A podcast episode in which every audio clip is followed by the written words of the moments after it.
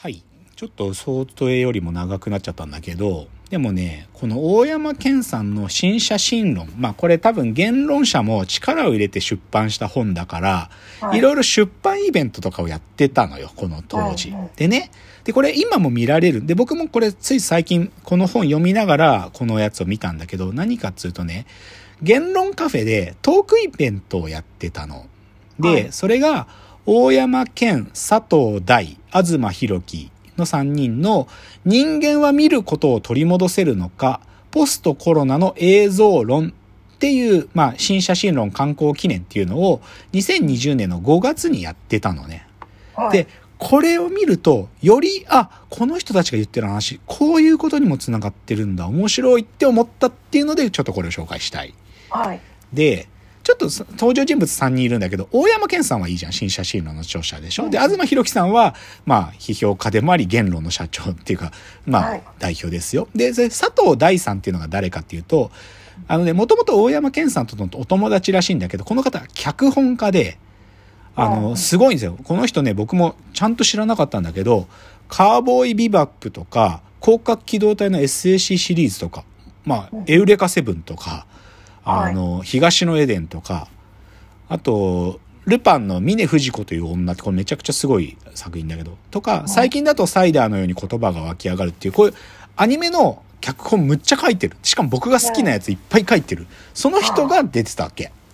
で、でね、この、あの、大山健佐藤大東博樹の人間は見ることを取り戻せるのか、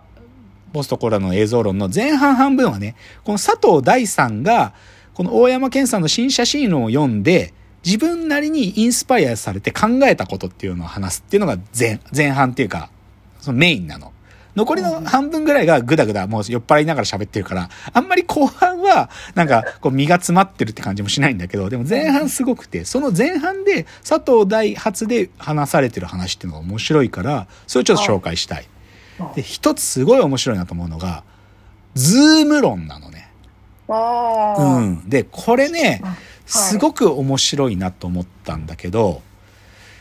今さ、僕と深谷さんも Zoom で喋ってるじゃん。はい。で、二人の時はそこまで顕著じゃないんだけど、例えばさ、 Zoom 参加者、 Zoom ミーティングの参加者が4人とか5人になった時にさ、4つの顔がこう並ぶじゃない？はい。あの5つの顔が並んでる時に、に、その話者、喋ってるやつ、はい。つまり自分はどこを一番見てるかっていうと、はい。は画面に映ってる自分を見て喋ってるんだっていう指摘をするわけ。でも僕ね、それ言われてハッとした。僕も5人くらい、まあ会社でうちのチーム6人だからさ、6人でいるとき、あ、俺、俺見て喋ってるわと思って。キモって思ったんだけど、でも、確かにそうだなって思ったの。なんか、も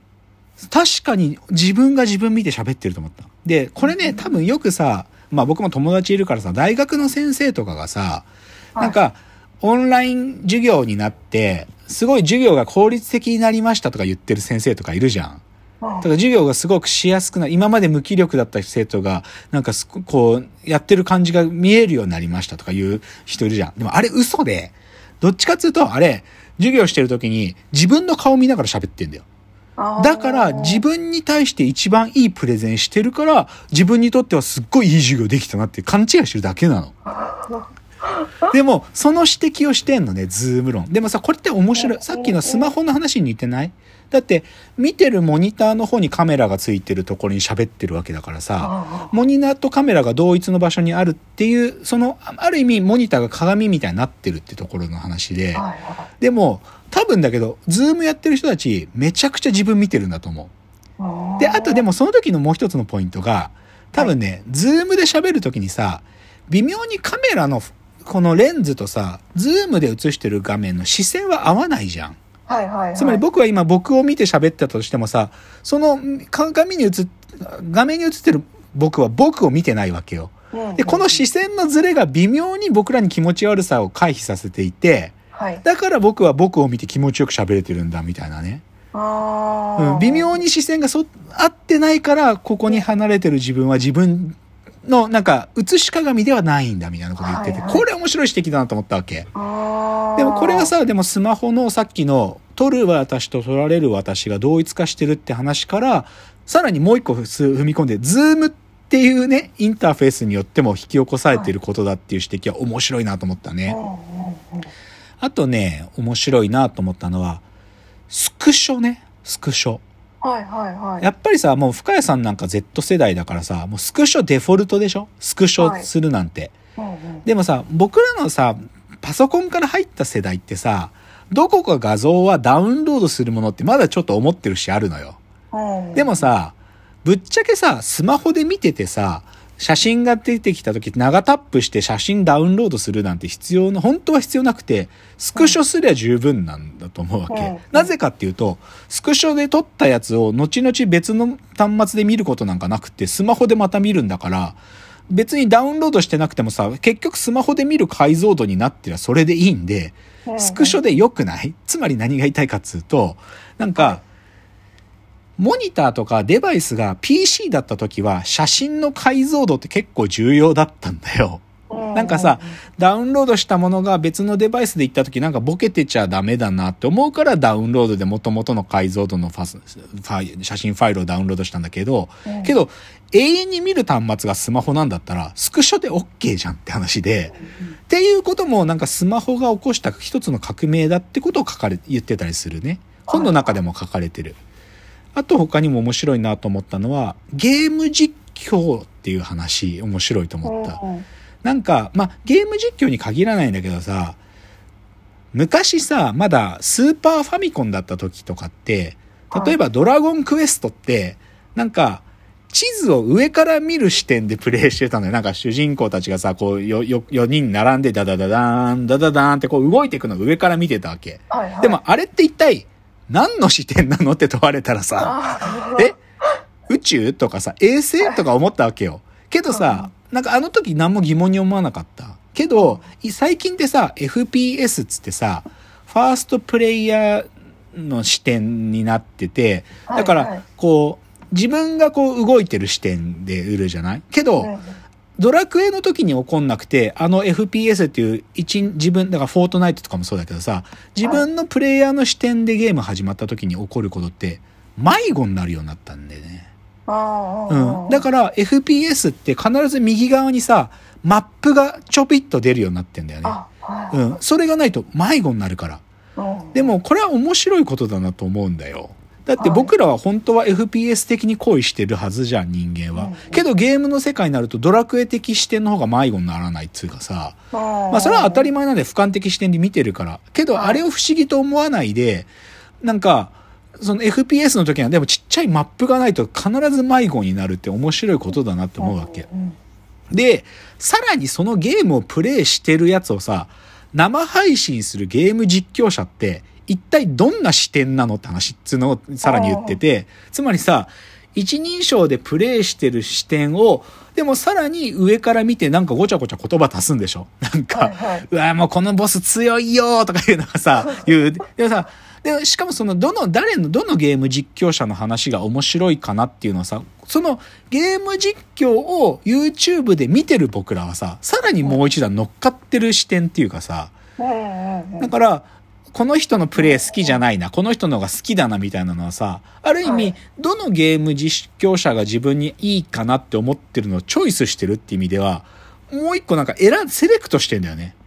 ゲームをプレイするってことをやってるプレイヤーのどれがいいかなってことをさらに選択してるって意味で、乗っかりまくってるんだっていうことを言うわけ。あで、なんかこの話が最後ね、あず東博樹が総ほあの総括するのは、はい東博樹が2001年に動物化するポストモダンって本書いてるのね。新書で、はいこれ読みやすいんだけど。で、東博樹はその時データベース的、なん、なんだっけな、データベース的、なん、なんかデータベースって言葉よく使うの。はいはいなんだけど、その話は自分の、今日のその新写真論についてやってる今日のトークイベントで出た話題は、自分の動物化するポストモダンの言葉では、なんかすごくよくわかると。で、どういう意味かというと、4人称っていうのは、大きなデータベースの三人称から、そ、そこからどの認証を選択するかっていう物語なんだっていうわけ。つまり、誰の視点をチョイスするかっていうことを、そのデータベース的にその認証が入ってて、いろんな人の認証が入ってて、うんそこからどの認証をチョイスするかってことが、なんか4人称って話と自分が言ってる話と類似するんだってことを言っていて、うんちょっとむずいかな。選べる。選べるうん選べるってこと言ってんの。だから、ゲーム実況者が誰が自分のゲームに、なんか、見方に合ってるかなっていうのを選べるっていう意味では、ゲーム実況者のデータベースが入ってて、そこから認証をチョイスするってこと自体が、4人称って話と同じなんだね、ことを言ってるのね。さらにもう一個パラフレーズしていて面白いなと思うのは、じゃあ、はいリアリティショーっていうのがあると、その、あのーテラスハウスみたいな。でも、はい。あれが、でもあんだけなんていうか誹謗中傷が溢れるのはなぜかっていうと、実はチョイスしてるようでチョイスできないっていうもどかしさがあるんじゃないかってことを推論するのよ。う。んつまり、リアリティショーで起こってることはさ、ある意味、彼らたちに認証を付託しながらやってるんだけどさ、で、はい。それを僕ら眺めてるけど、でもあそこで、なんかさ、もう早く告れよとかさ、もうななんでお前そこで感情むき出しにしてんだよみたいにイライラするのは、結局、このゲーム実況者をチョイスするっていうような、選ぶっていう権利自体が渡されてるようで渡されてないようなインターフェースを僕ら見させられてるから、あんなにイライラするんじゃないかってことを言ってんだよね。この推論過剰かな？いや、でも、いや、でも、これはどっちかというと僕が主張してることじゃなくて、そのトークイベントの中で言ってたのね、リアリティショーっていうのも、なんかこの4人称的にって考えると、あ、あそこでなんでこんなにイライラするのかなっていうのは、実は、なんか我々はただに傍観者のように見せてるけど、実は我々にこそ不自由が、なんか、不自由が僕らに与えられてるんじゃないかってことをなんか言ってんのね。っていう話。あ、ちょっと時間が来ちゃった。で、こっからじゃあ今日の AI の話につなげますので、はい次です。